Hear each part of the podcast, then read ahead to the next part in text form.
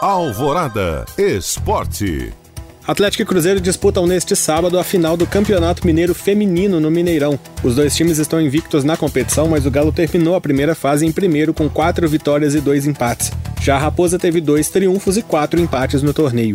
Os dois clássicos realizados na primeira fase do Campeonato Mineiro entre as duas equipes terminaram em 0 a 0.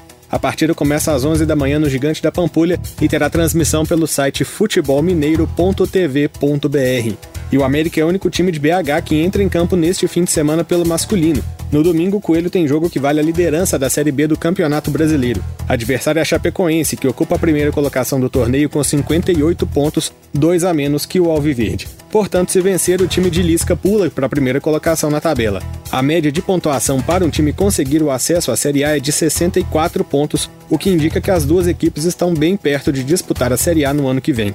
O Cruzeiro volta a campo na terça-feira, quando encara a Ponte Preta em Campinas também pela Série B, enquanto o Galo só joga no dia 26 quando recebe o Coritiba do Mineirão pela Série A. Bruno Favarini para a Rádio Alvorada.